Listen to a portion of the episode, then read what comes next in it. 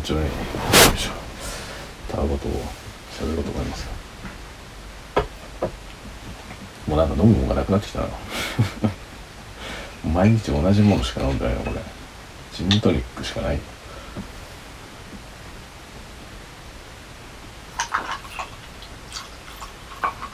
だからさ。だから入れすぎなんだっつってんでしょ。毎日同じことをやると学習しない、えー感じです。もうだいぶなくなってきた。毎晩飲んでるからだいぶなくなってきた。空き瓶も片付けないしね。ちょっと片付けなさいよっていうね。だんだん雑になってきてた。最初はすごい丁寧にねやってたのに。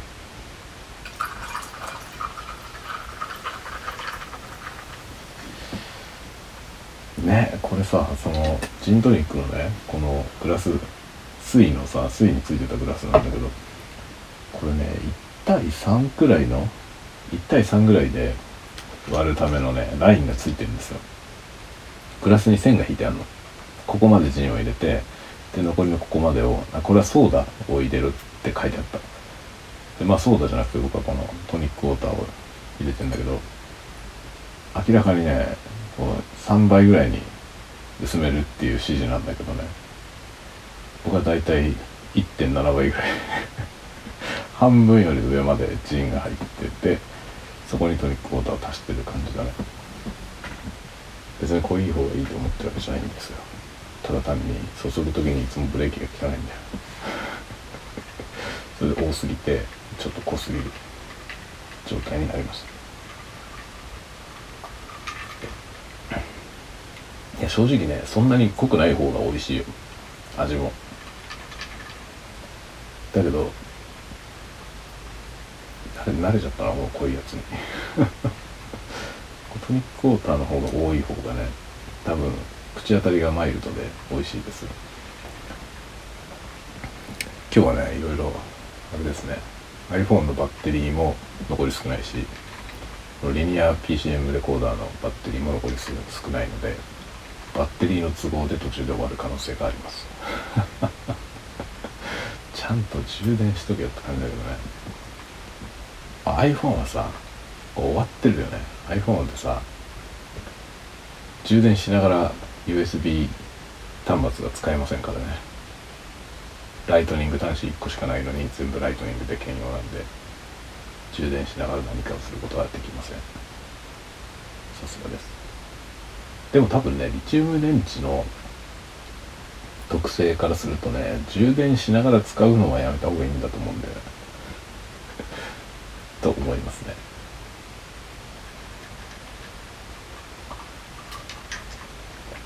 あー美味しいね。今日はねあのちょっとね学童学仕事をしてました。超久しぶりに、まあ、大体年に1回ぐらいそういう仕事があるんですけどね。そのまあ音を聞いて譜面を書くという仕事。まあ僕はこういうこのしこの手の仕事をもう25年ぐらい前からやってんだよ。これ10代の時からやってますこれは。10代の時からこの仕事をしてて。でも今はね本当に1年に1本ぐらいしかやりませんけど。まあ定期的にね1年に1回こうまあなんていうの売れた本の再販改訂みたいなやつだけやるんだよその仕事の時だけまあ1曲だけ財布するみたいな感じですね。でもこれは本業だったこともあるんですよ。もう楽譜を書くことが本業でやってた19歳とか20歳ぐらいの時。まあそれが本業だったんですよね。で結構いろんなのをやりました。でも今はもう今もう全然やってない。昔は本当にね最初始めた時はもう忘れもしない MD プレイヤーですよ。MD プレイヤーで聴きながらやってました。しかも元の音源はカセットテープでくれるのよ。カセットテープでくれたやつを MD に落として MD でやってましたね。一時停止しまくりながら。MD プレイヤーすぐぶっ壊れました。MD でやってて最初。その後どうしたんだったかな。その後どうしたのか忘れてたな。うんで MD でしばらくやってましたよ。その後はもうあれかパソコンになったのか。その後もうパソコンだったかもしれませんね。Windows98 ぐらいの時だよそれ。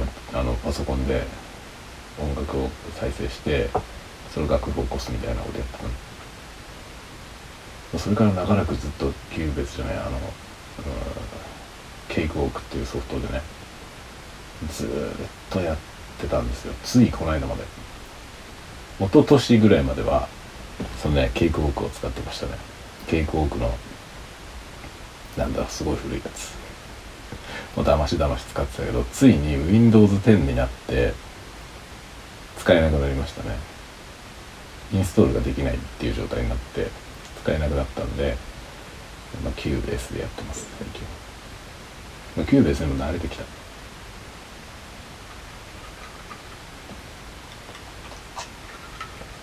最近はもともとね音源その元の音源が MP3 で送られてくるから、まあ、話が早いです。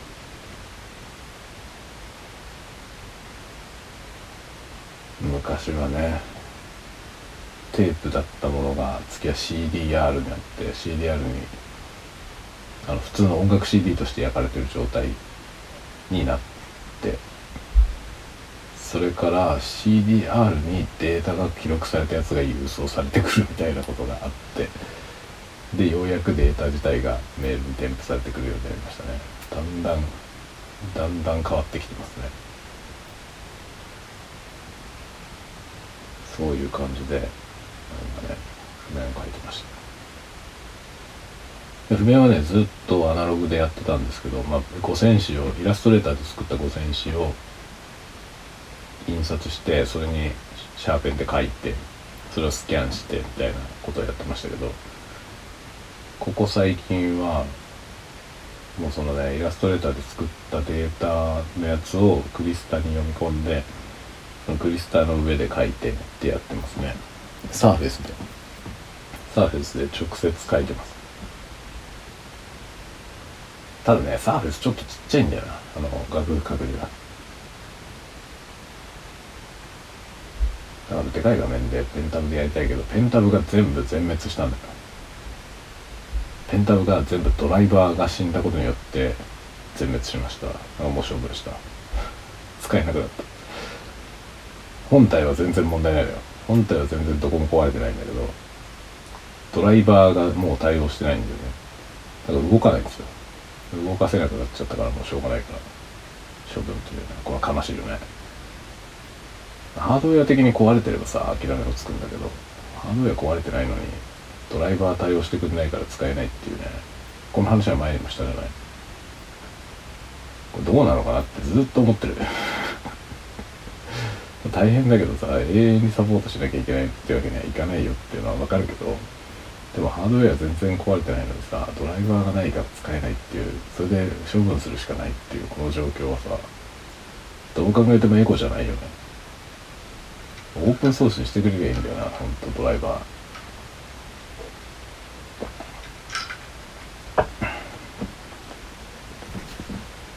プリンターとかもそうだよね。プリンターとかスキャナーとかもそうですね。やってくれないとドライバーが対応してくれないと使えなくなっちゃうからはいさようならってことになるのよね。悶々としますね。今日はねなんか悶々とすることいっぱいあるのよ。面白そうでしょ？悶々とすることいっぱいある。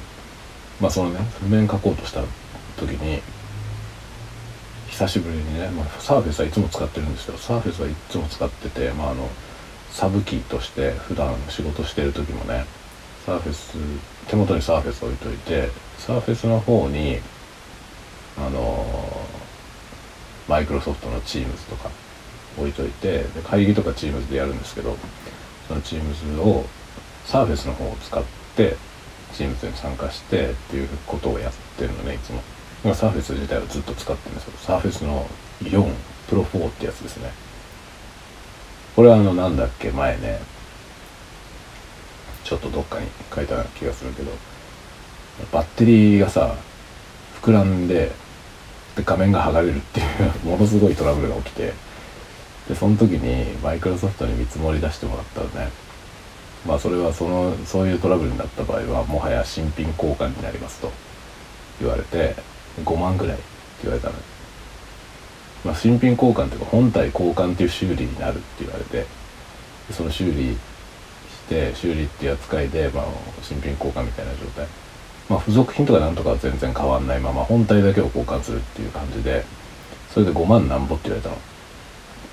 高いじゃない。5万なんぼは高いんだけどどうしようかなと思ってさ。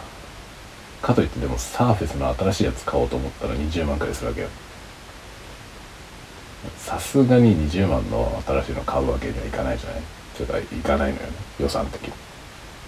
で78万くらいで買えるタブレットで良さそうなやつないかなと思って探したんですけどでも78万ぐらいの今出てるやつ買うよりはサーフェスプロ4の方がいいのよね。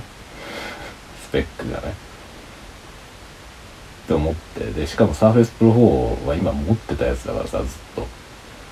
ずっと使ってて何ら問題ないからね。じゃあこれで 5, 万5万払って直すかって言って 5, 万払って直しました。直したというか交換してもらいました。でその交換されたやつを今使ってるんだけどなんかサーフェスプロ4だからだいぶ古いのよだいぶ古いけど全然問題ないんですよ。そのネットで通話に使ったりとかね Zoom とか Teams で使うのには全然問題ないしでそのクリスタでなんか絵描いたりするのもいつもそれでやってますけど何も問題ないです。いいとてもいい。とてもいいんだけどさ絵描くのはやっぱりでかい画面の方が気持ちいいのよね。だからペンタブはペンタブで欲しいよね。普通のあのメインの方の PC で絵描けるようにねペンタブ欲しいなってちょっと思う思います。でねちょっとすっごい遠回りしたけど。すごい遠回りしたけどサーフェスはいつも使ってるっていうことを言いたかったけどいつも使ってんだけどサーフェスのペンを使わないよね。普段はほとんど使わないんですよ。絵描く時だけ。でだから直近でそのサーフェスのペンを使ったのはあのねえっと今やってる YouTube のね YouTube チャンネルレニー ASMR のエンドカード最後にね動画が終わった時にまあ、絵を出してその絵の上にあの他の動画へのリンクとチャンネル登録のボタンをね表示するようにしてるんですけどその一番最後に表示される絵を描くのに使ったのが一番直近のそのペンを使った時なんですよ。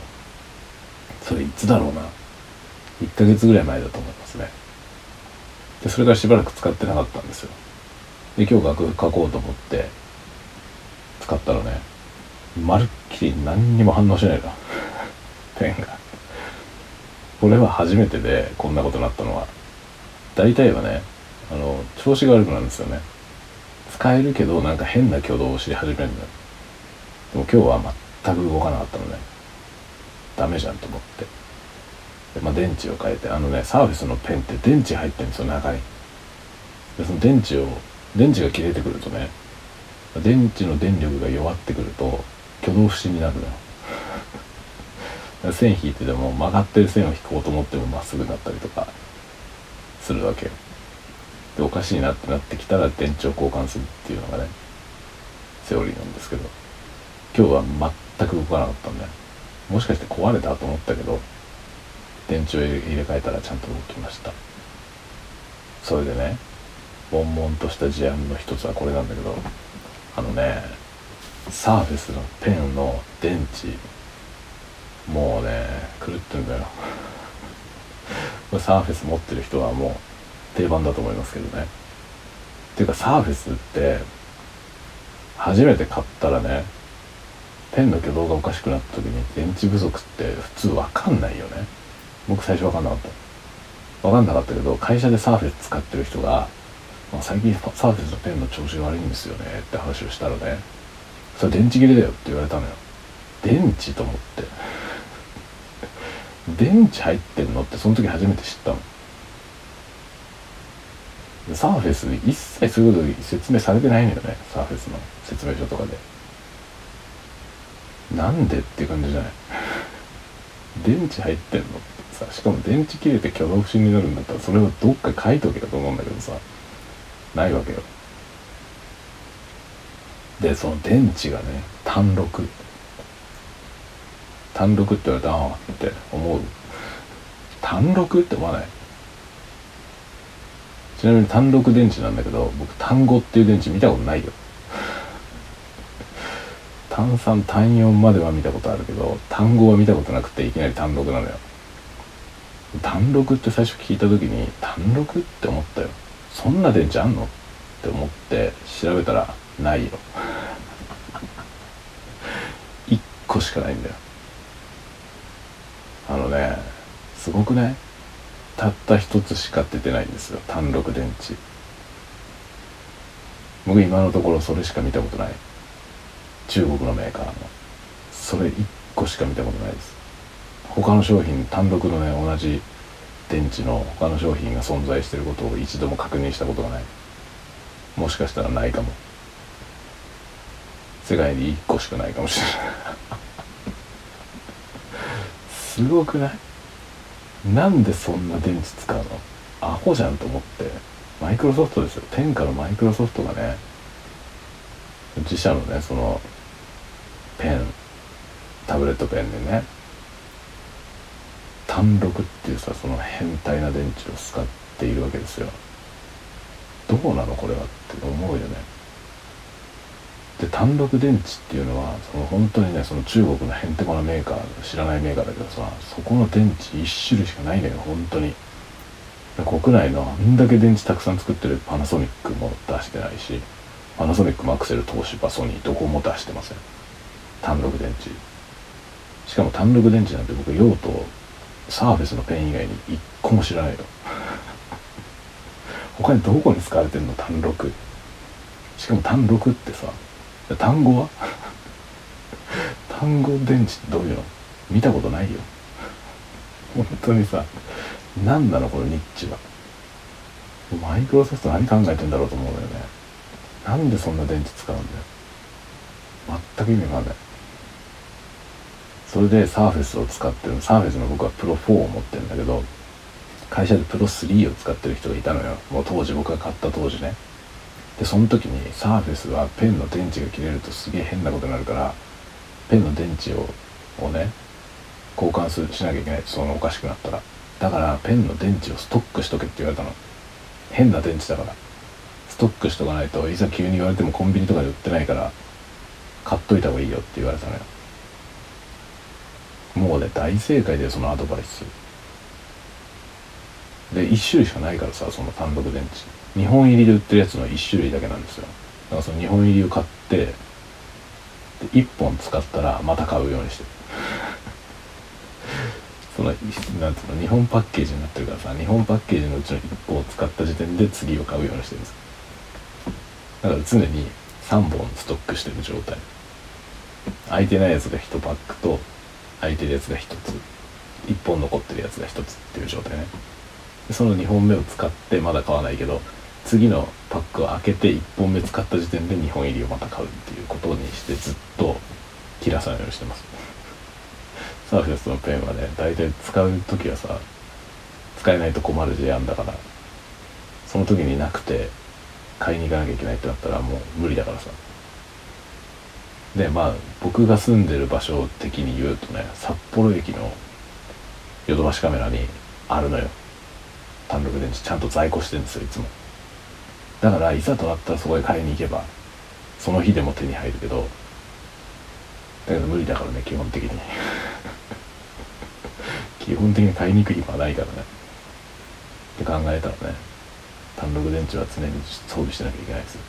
だからそのサーフェスを使ってる人はもう単独電池を常備しておくっていうのはもうこれは鉄則。もうマイクロソフト何考えてるのって本当思うんだよな。なんでそんな変な電池使うんだよ。わけわかんない。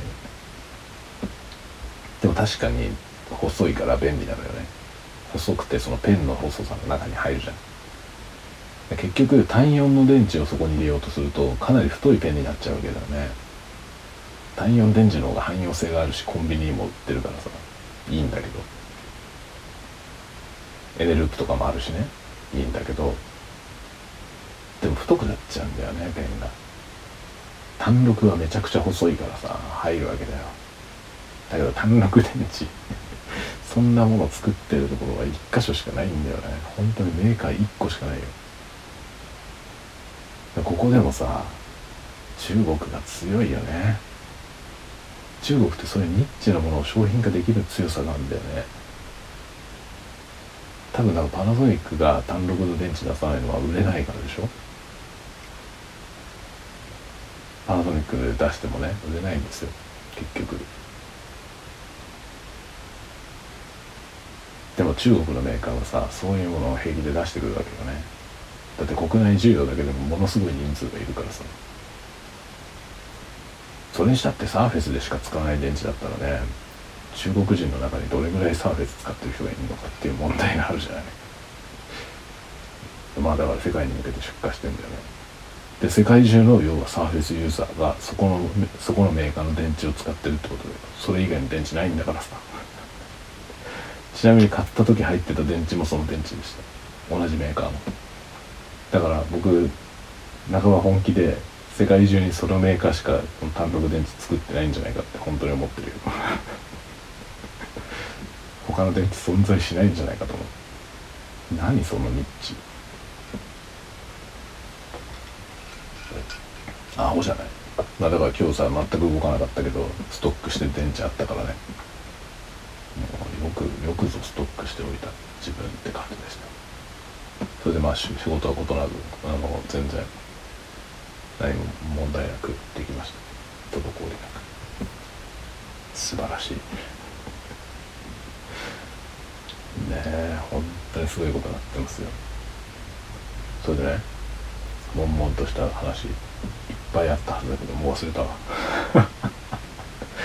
今この電池の話したら分かんなくなっちゃった。あと何があったんだっけね？今日はもう忘れました。よあ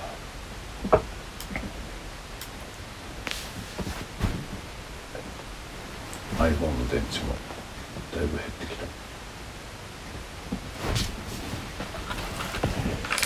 あとなんだっけ？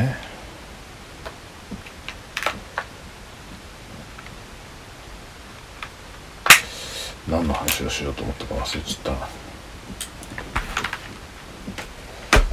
ここにこのねそうそうこのね中国製のこの中国製が多いね。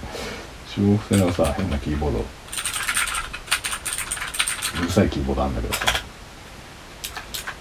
これはね本当に動画用に買ったのよ。動画で使うように買ったキーボードで。でも意外といいんだよ。意外と良くて。全然使ってないけど。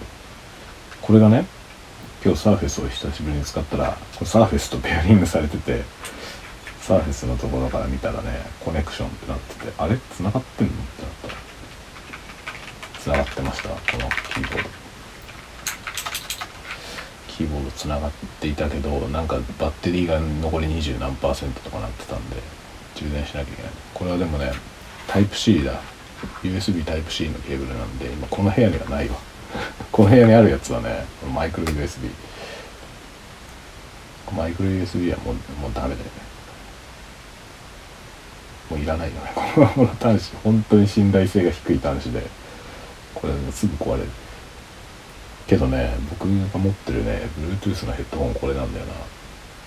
あとこのレコーダーも PC のレコーダーもこのタイプ B のミニのミニ B のタイプです。この端子はあんまり好きじゃないね。マイクロ USB で最近のやつはタイプ C が増えてますよね。このキーボードはタイプ C だこれ明日タイプ C のやつで充電しないとなとかとかとかとかとかですね。今ねなんか思い出そうとして思い出しそうになったんだけどな。話してる時に思い出すんだけどもし次はその話をするぞって思うと分かんなくなるよね。なんでなんでこういうことなのかな。今ねキーボードのどうでもいい話をしながらああそうそうそうって思い出したねだけどキーボードの話が終わったら分かんなくなっちゃった。なんでですか？これは。こういうもんですか？それとも脳みそがポンコツなだけですか？何の話しようとしたんだっけ今？なんかねなんか悶々とした話なんだよ。悶々とした話。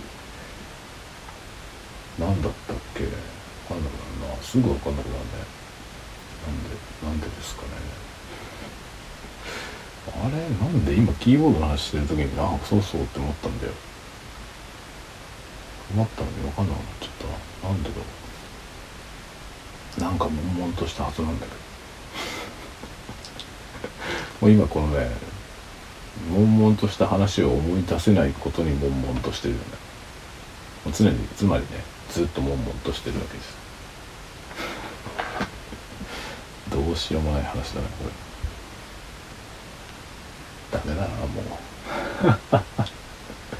酔っ払いすぎてもダメだ。何の話だったの完全に分かんなかったな。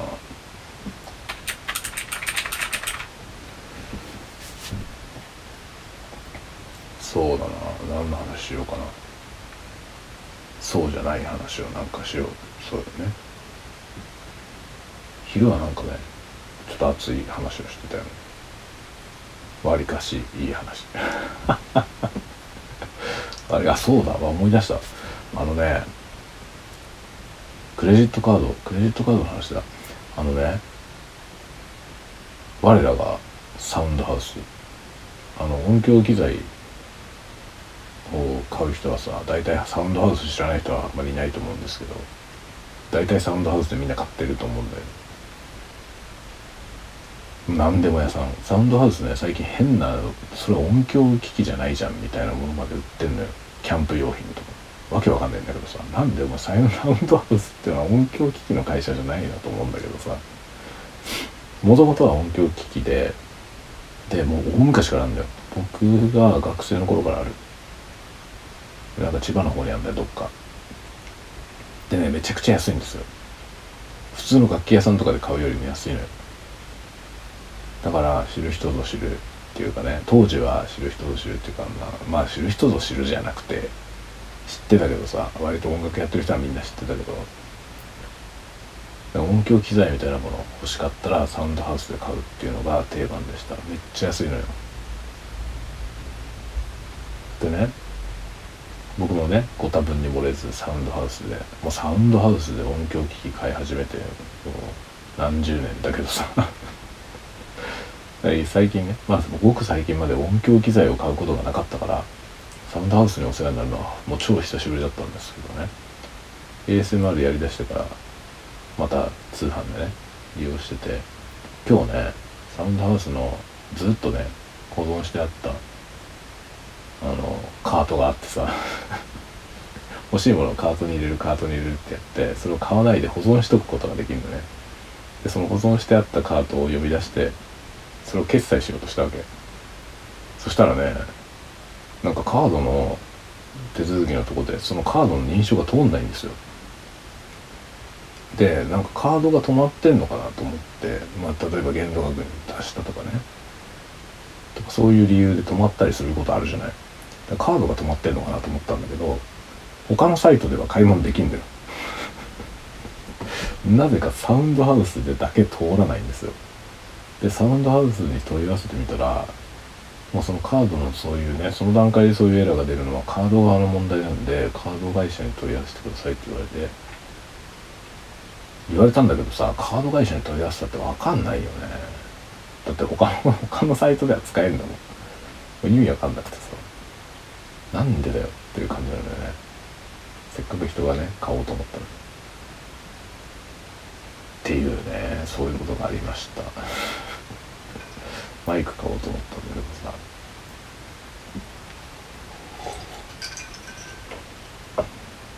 まあ、ASMR のねちょっと収録環境を少し改善しようと思ってそれのね、前々から注目しているちょっと面白そうなマイクをね買おうと思ってるわけよ。でそれを買ったらタイピングの動画を撮り直したいんだよね。タイピングの音が改善するはずなんだよねそのマイクでね。タイピングもっといい音で撮りたいなって思ってるわけですよ。でもねうちにあるキーボードも大体タイピングの動画撮っちゃったのでなんかまた違う音がするキーボード欲しいなっていうさ。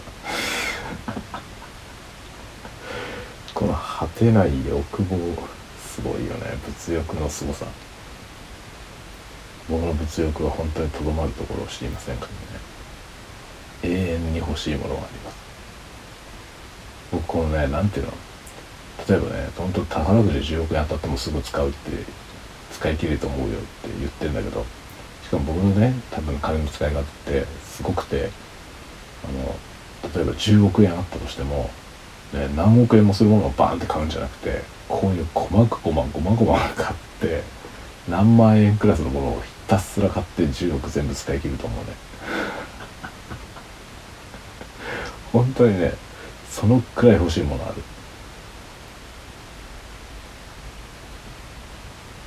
本と本と .jp っていうサイトがあってあの本の通販のサイト。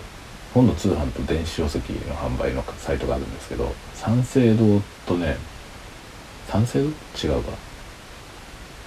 あの丸善三省堂か。丸善と三省堂か。丸善の純駆堂か。純駆堂がやってるサイト。丸善純駆堂がやってるサイト。三省堂関係ないね。多分。アルゼン純駆動でやってるサイトだと思う。その本当 .jp っていうね。サイトがあるんですけどそこも本当 .jp できてすぐの頃からずっと愛用してるんだよね。であの欲しい本っていうリスト作れるようになってるんですよ。で Amazon のお気に入りみたいな感じのやつ。そのね欲しい本リストっていうのを作ってるんだけど僕その欲しい本リストに200万円分ぐらい本入ってるよ。欲しい本。欲しい本っていうのを登録していくとね総額いくらか分かるんですよ。その欲しい本のリストに入ってる本の。合計金額が。分かるんだけどものところね多分ね180何万円分ぐらい入ってるね。欲しいものはいっぱいある本は、ね、でもそんだけ買っても180万だよ。10億円あったらさ。10億円宝くじ当たったら。ねそんな180万円ぐらい本買ってもへみたいなもんですよね。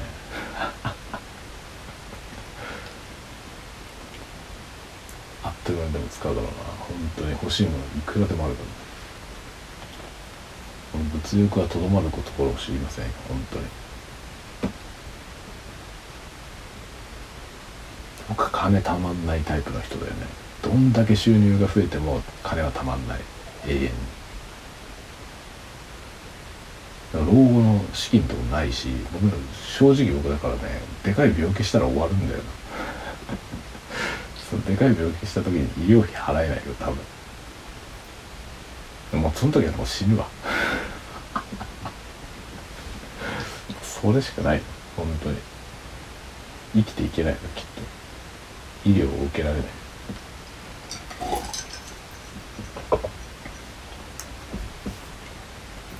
すごいね。ひどい生活をしてますよね本当に。だけどねなんか病気して生き残るためにさ金使うって考えたら元気な時に全部金使った方がいいな 元気で動ける時にさ動けるよう用途に金を使ってもうなんか病気になったらもうその時はその時だよねっていう感じの生き方刹那的な生き方をしています。まあでもねなんか早く病気になるとまずいんだよな本当。とりあえず子供たちがねちゃんと育つまでは元気でいないといけないじゃん。その途中で病気になったりすると本当に困ったことになるで。もね子供たちのさ例えばねその教育にかけるお金とかさそういうものあるじゃない？それを削んないと自分の命が維持できないんだったら僕はもう維持しなくていいやって思うよね。子供の教育の方に金かけて俺は死ぬわって思うわ。本当に。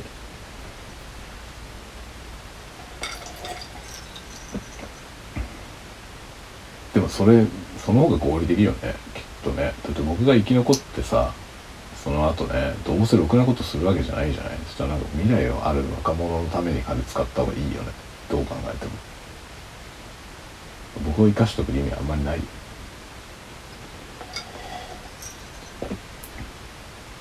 仕事できてるうちはさ家族のためにね、まあ、要するにその収入があればさ僕が働くことによってその潤う人がいるじゃない。だと生きてる価値があるけどさ結局その何も利益をもたらさなくなったら必要ないよね。そういうもんじゃないっていうさそんなドライなもんじゃないよっていう理屈はあるけどさでも実際問題としてはそうだよね。なんか子供の教育費を削って自分が生き残ろうとは僕は思わないよね。本末転倒じゃんそれだとさ。ねなんか自分が稼いできてちゃんと子供たちにちゃちゃんとした教育を与えて、まあ、彼らが自分たちで稼いでいけるようにするっていうさそれが命題なわけじゃない。それにそういう局面になった時に自分が病気してなんか自分の命を維持するのに莫大な金がかかるってなったらさ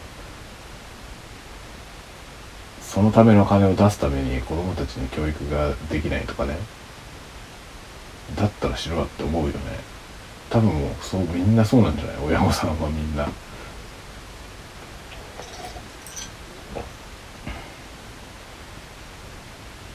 だから何て言うのかな。ほんとさ老後の資金がね何千万も必要だとか言ってるじゃない。でもうその時点でこの国は終わってるよね。もう老人は死ねって言ってるようなもんなんだよね。国が。年金制度破綻してるしさ。年金なんてもらえるわけないじゃん僕らの時代。僕絶対もらえないと思ってるよ。全く信用してない。払ってるけどさ年金。払ってるけどっていうかサラリーマンだからね僕。サラリーマンはさ払わないっていう選択肢がないんで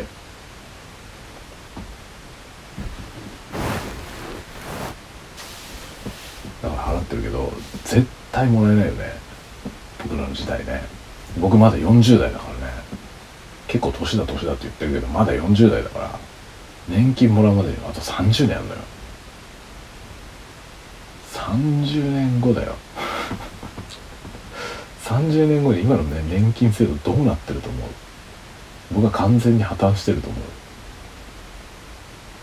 だって希望がないもんね全然ね。この国は本当に希望がないんだよ。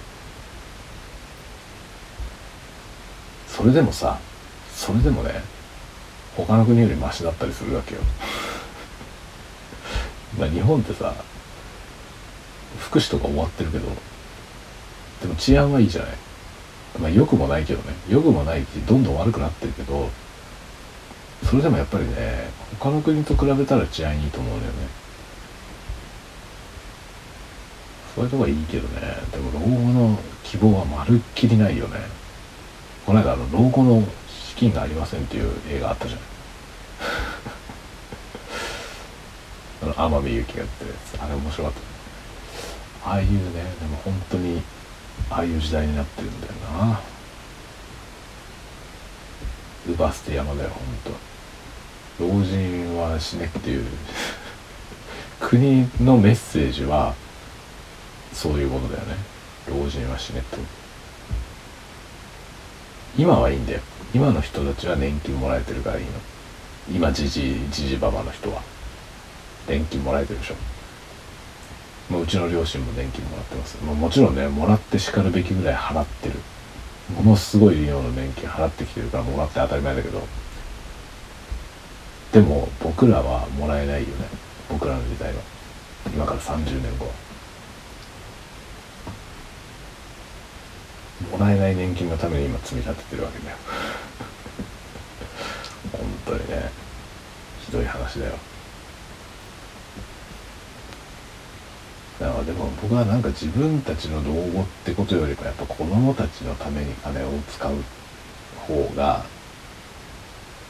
有意義だと思うな。自分のために金使うんだったらなんかその生命維持のために使うんじゃなくて元気に動けるうちに使いたいね。だからまあ使ってんだけど。だから使ってて何も貯蓄がないんだけどさ。まあなんか子供の学費分はねちゃんとねしておかなきゃなと思って。まあ学資保険とかは結構結構がっつりかけてまあでも学資保険300万ぐらいかなもらえるの。300万円ぐらいはもう学資保険で積んである。でも300万あってもさ全然無理なんだよね。大学行こうと思ったら。日本はさ教育に金かかりすぎだよね。だから本当にさその国を良くしようと思ってんだ。教育教育に金かけるようにしたらダメだよね。本当そう思うね。まあだから国立の大学に行けばいいってことだよな。国立とかそのね公共のところに行けばいいよね。まあ国立大学に行けばいいんだな。国が金出してくれるところ。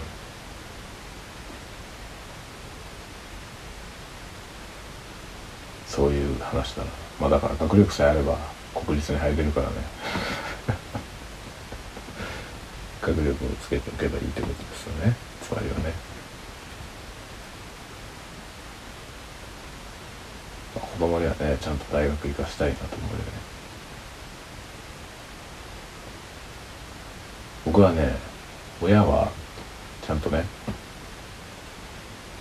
大学に行けるように道を用意してくれたんですけど僕が自分で蹴ったんだバカだよね。本当に。それはねまあ過去に戻れるなら僕はぶん殴りに行きますね。自分を。10代の自分をぶん殴りに行きます。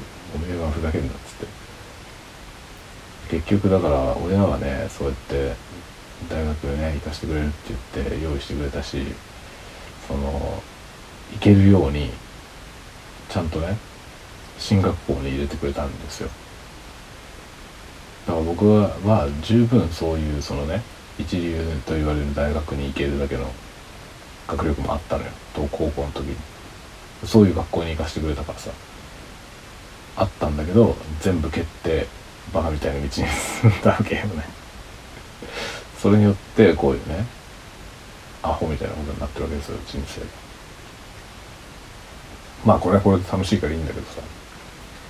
だけど絶対ね大学は行った方がいい。僕はめっちゃそう思うね。こう今までやってきてさ学歴は絶対必要だよ。あのね学歴をね学歴偏重をやめようって話はあるじゃない。あるけど永遠についてもあるよ。これはね絶対になくならないと思う。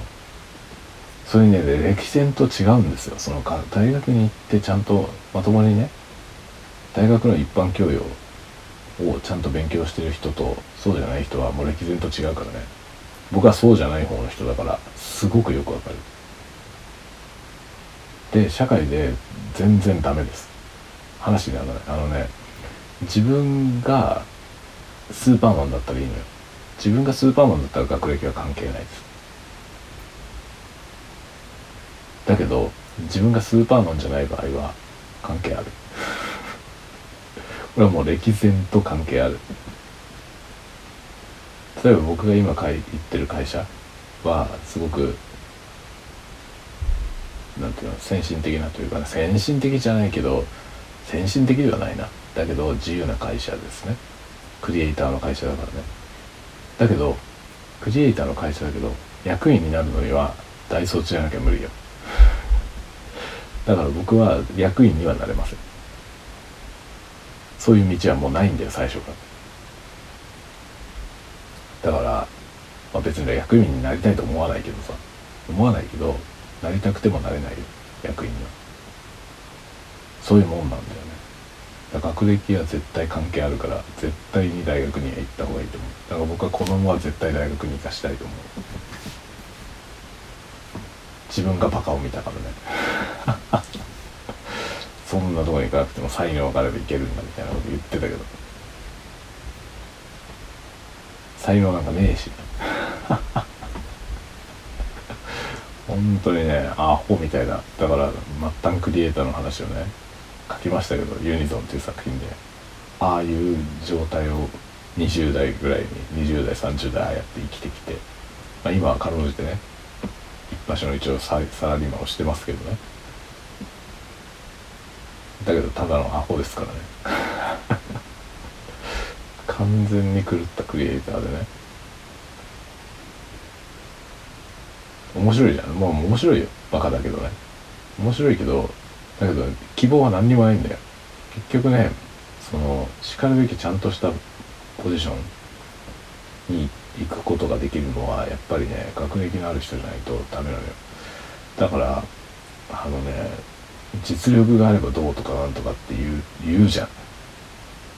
言って学歴を捨てちゃう人多いけど僕もそうだけど。それは本当に後でバカを見るよ。本当にバカを見る。あのねそれ以外の道はないよ。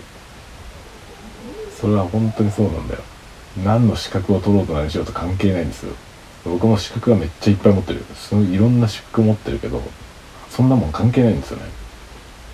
学歴が専門学校の時点でダメなんだよ。だかそそういう人はちゃんと一般教養とかの勉強してないっていうのがそういうことになっちゃうからね。大学に行ってないっていうそういうことですから教養がないってことなんでイコールなんですよそこは。いや実際ないんだよね。結局付け焼き場なんですよそのいろんなことを勉強はしてるけどさ。で資格試験の勉強して資格取ったりとかしてもそれって教養でも知識でも何でもないんだよね。別に大したことないんですよ。国家資格のなんかも思ってるけどさ国家資格じゃないな。国家試験の受けて資格自体はあれ国家資格じゃないんだよな。情報処理とかのねあっち系の資格っていうのはあれ国家資格ではないよね確かね。国家資格なのかな。でもあの資格持ってるからなんだってことは全然ないからね。それによって給料が上がったりもしないし、それを持ってないとできない仕事もない。そんな資格取っててもまあほぼ役に立たないですね。結局ね結局学位が必要なんだよ。何しろ学位が必要なの。大学を出てないと学位ないじゃん。学位がないとできない仕事いっぱいあるのよ。世の中には。ものすごくいっぱいある。それは本当にね歴然とあるのでまあ今そんな若い人が聞いてるかどうかわかんないけどさ勉強して将来何の役に立つのとかさ思ってる人は何でもいいからとにかく勉強しとけって思う。それでちゃんと大学に行けってとりあえず大学には行けって思いますね。それで行ってずっと遊んで遊んでんじゃなくてねちゃんと勉強しろよって思う。なぜならねその時しかちゃんと勉強できないから。それはねできないことはないよ。僕もやってるから。できないことはないけど。僕はだから仕事でね線形代数とか使うから線形代数勉強したけどその線形代数って大学の1年生でみんな習うやつなんだよ。一般教養でやるやつなんですよ。何を専攻しようとやるはずなだけど大学に行ってなかったらやったことないんです僕やったことなかった。だから僕は線形代数を独学で勉強しました。必要だから。今仕事に必要なんだ。だから全く独学でやったけどめちゃめちゃ大変だよ自分でやると。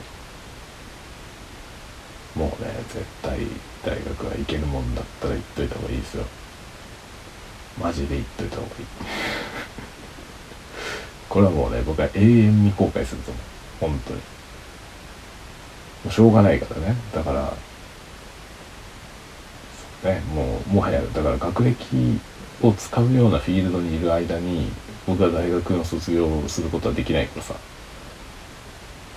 死ぬまでには行こうと思ってるけどあの子供たちが自分たちでちゃんと暮らせるような状態になった後ね、まあ、自分は生きようとしようと死のうとどうでもいいみたいな地域になったら大学に行ってみたいなとは思ってるけどそれから行く大学っていうのはもうただの趣味じゃん。そこで卒業してもさその大学を卒業しましたっていう資格を使って何かすることはもはやできないじゃない。あとはもう死ぬだけだから。だけど行きたいなとは思ってますね。勉強したいことがいっぱいある。勉強なんか大学なんか行かなくても勉強できるっていう理屈はあるよ。あるけど無理だよ。すごい鉄の意志を持ってやっても限界がありますよ。完全に。仕事しながら勉強するわけだからね。そんなのね。あれ本当に限界がある。マジでちゃんとやっといた方がいいと思うよ。若い時に。後でひたすら後悔するよ。これはもう間違いない。なんだろうちゃんとね金さえ儲かればいいっていうんだったら別にいいんだよ。いろいろ儲ける道があるからね。から金さえ儲かればいい人はいいけどそういうもんじゃないじゃん。そういうもんじゃないんだよ。やりたい仕事とかできない可能性があるよ。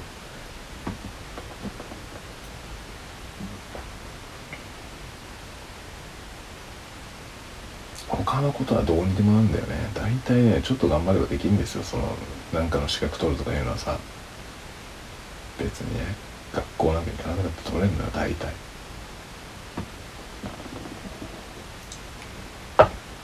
だけど大卒のその学位は取れないから。学位だけは絶対取れないから行った方がいい 学歴なんか関係ないとか言ってるけど関係あるからね多分僕思うに学歴が本当に関係ない社会は絶対に来ないよ。来ないと思う。この世から大学がなくならない限り学歴が関係ない社会は来ないです。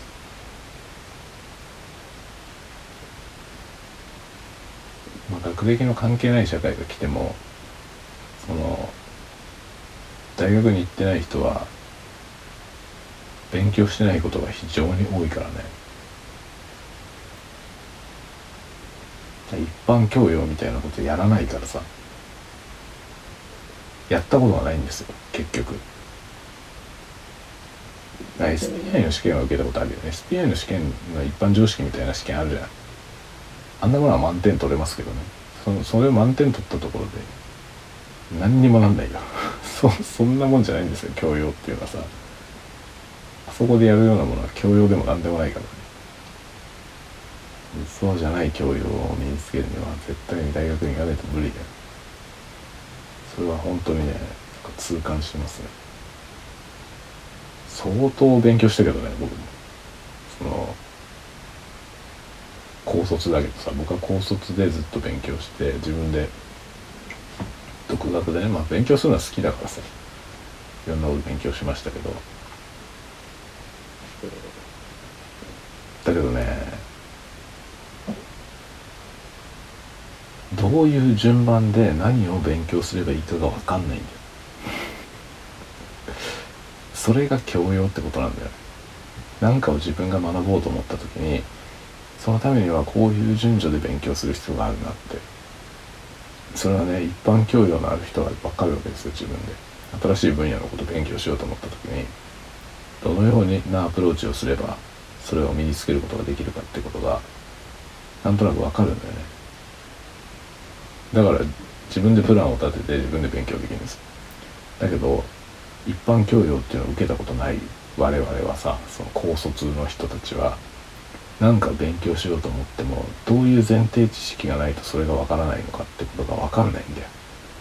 入ってみてあこれがわかんないとダメだってどんどん遡っていくっていうことがめちゃくちゃ多発するわけよ。それで結局ねものすごい遠回りをすることになるんですよね。何かを始めてみたらあこれが足りないじゃんっつってそっちに行ってそれをやり始めたらまたこれが足りないじゃんっつってもっと違うことを勉強してもう、ね、結局だから最終的にやりたかったことに行き着くまでに何年もかかるんだよ。これなんだよ。一般常識をちゃんとやってる人たちはそこまでが全部できてるからその先何をやろうとしてもすぐできるんだよね。地盤があるからね。その地盤がないっていう状態は何しろ地面がないってことなんだよね。建物を建てようっていう議論をする時にまず地面がないから埋め立てなきゃってとこから始まるわけ僕らは。そこが全然違うんですよ。大学を出てる人たち最低限そこまでできてるから地面があんだよすでに。地面の上に何を建てるかっていう議論なんですよ。だけど高卒の人が同じことやろうとするとその同じ建物を建てようとした時に地面を埋め立てるとこからやんないと建たないんだよ建物。がそういうことなんだっていうことをね僕は30ぐらいになってようやく知ったんだよ。だから30ぐらいになった時にああこういうことなのか。僕は自分の責任において自分で背負った道だけどね。俺の人生だから俺の好きなようにやるって親に言って。でまあ親は納得してしょうがないっつって納得してでそれはそれで応援してくれたわけですよね。だけどそうやって そうやって進んできた僕がねバカだなと思うよ。本当に。本当のバカだったなと思いますね。若気の至り。認めたくないものだ自分自身の若さゆえの過ちというもの。シャアの気持ちです。楽しいね。楽しいですよ本当に。なるほど。若い人に本当にそういうことを伝えたいね。だか尖ってること言うじゃない。僕も尖ってたからさ。あめちゃくちゃ尖ってましたよ。働いて若い時に本当に。バカなだけで本当。そうで本当にアホみたいな人生を送って。まあ、それはそれで面白かったけどね。あの本当に底辺みたいなところを垣間見たし。だから僕は高卒で高卒も高校も結構優秀な学校だったからね。高卒は高卒だけどその後自分でねこれを学ぼうと思ったらそれが学べるぐらいの頭はあった。それぐらいまではちゃんと高校までにね一応勉強してたからね。その先があったけどもう中学ぐらいから何も勉強してないような人たちをいっぱい見てきてそれはそれで面白い世界だったんですよね。別にそういう人たちは何も悪くないしあの意外とバカじゃないんですよ。みんな。みんなバカじゃないし、うん、なんというかね。その別にそういう人たちもね処世術みたいなものがあっていくらでも生きていけるんですよね。なんだけど自分のやりたいことのそのフィールドと照らした時にねまあ、学歴の部分が足りなかった時の悔しさっていうのはあるよね。ずっと。それずっとついてまいりますね。でね、まあだからさ僕もね20僕20代の後半で専門学校に行って、まあ、技術を学んで別の道にね進んだんですけどその時に大学に行くって選択肢もなくはなかったんですよ。だけど大学って行くの大変なんだよ。入試受けなきゃいけないから。専門学校は願書だけで入れるから簡単なんだよね。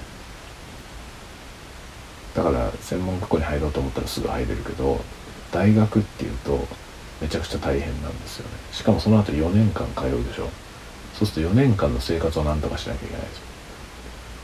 専門学校は2年でいいからさ2年分何とかなればいいじゃん。そこの2年の差も結構大きいよね。結局だから僕は専門にしか行けなかったんですよ。その20代の後半で何とかしなきゃと思ったけど専門学校という選択肢しか選べなかったよね。まあ専門に行て全然違う仕事にね転身して、まあ、その後さらに転身して独学で転身してみたいな感じでやってきてますけどそれでもね先の展望はだからもう塞がってんだよ。でこれ以上先がないんですよ。会社でもそのもっと上の役職に行くっていう選択肢はないからね。大卒じゃないと役員にはなれないからね。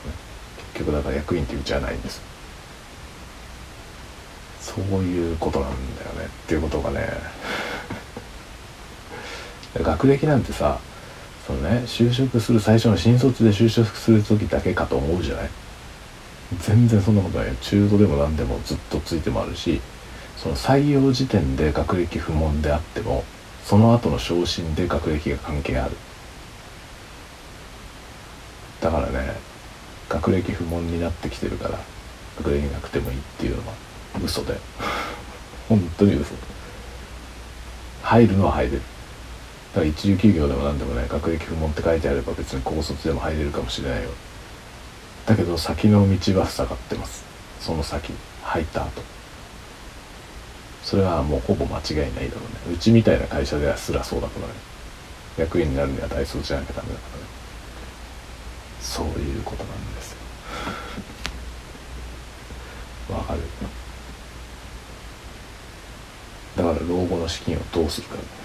老後の資金をどうするか考えたら YouTube を収益化するしかないんだよ。本当に。で僕は老後の資金のために YouTube やる。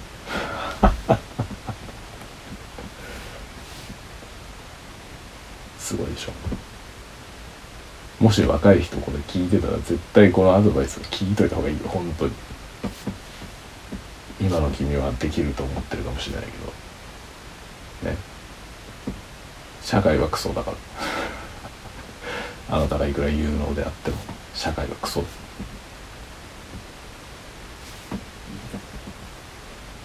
そういうことです。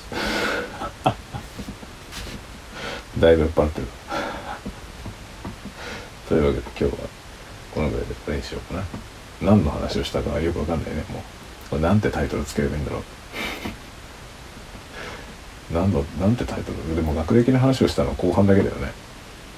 これで学歴の話をね。したっていうタイトルにしちゃうとあそういう話なのか。興味深いと思って聞き始めると全然そんな話してないっていうね現象が起きるんだよね。多分毎日起きてます。1時間ぐらい喋った一番最後のとこ喋り終わってタイトルをつけるからねどうしたってそうなるんだよ。まあいいや。適当なタイトルつけて寝ますなじゃあみんな。元気でね。元気でねってこともないけどね。まあ元気に過ごしてください。明日はね夜ちょっと予定があるんで明日の夜はやんないと思いますこれはちょっとね明日はあの外出してとあるおっさんに会いに行ってきます。じゃ面白いおっさんがね明日会おうって言って誘ってきてくれたんで、まあ、そのおっさんと酒飲みに行くというそういう感じになりますので明日の夜は多分もう帰ってきた時点で酔っ払ってるから寝るわそのまま。ではでは今日はこんなところで寝ましょうね。皆さんもごゆっくりお休みください。ではではおやすみなさい。おやすみなさい。おやすみなさい。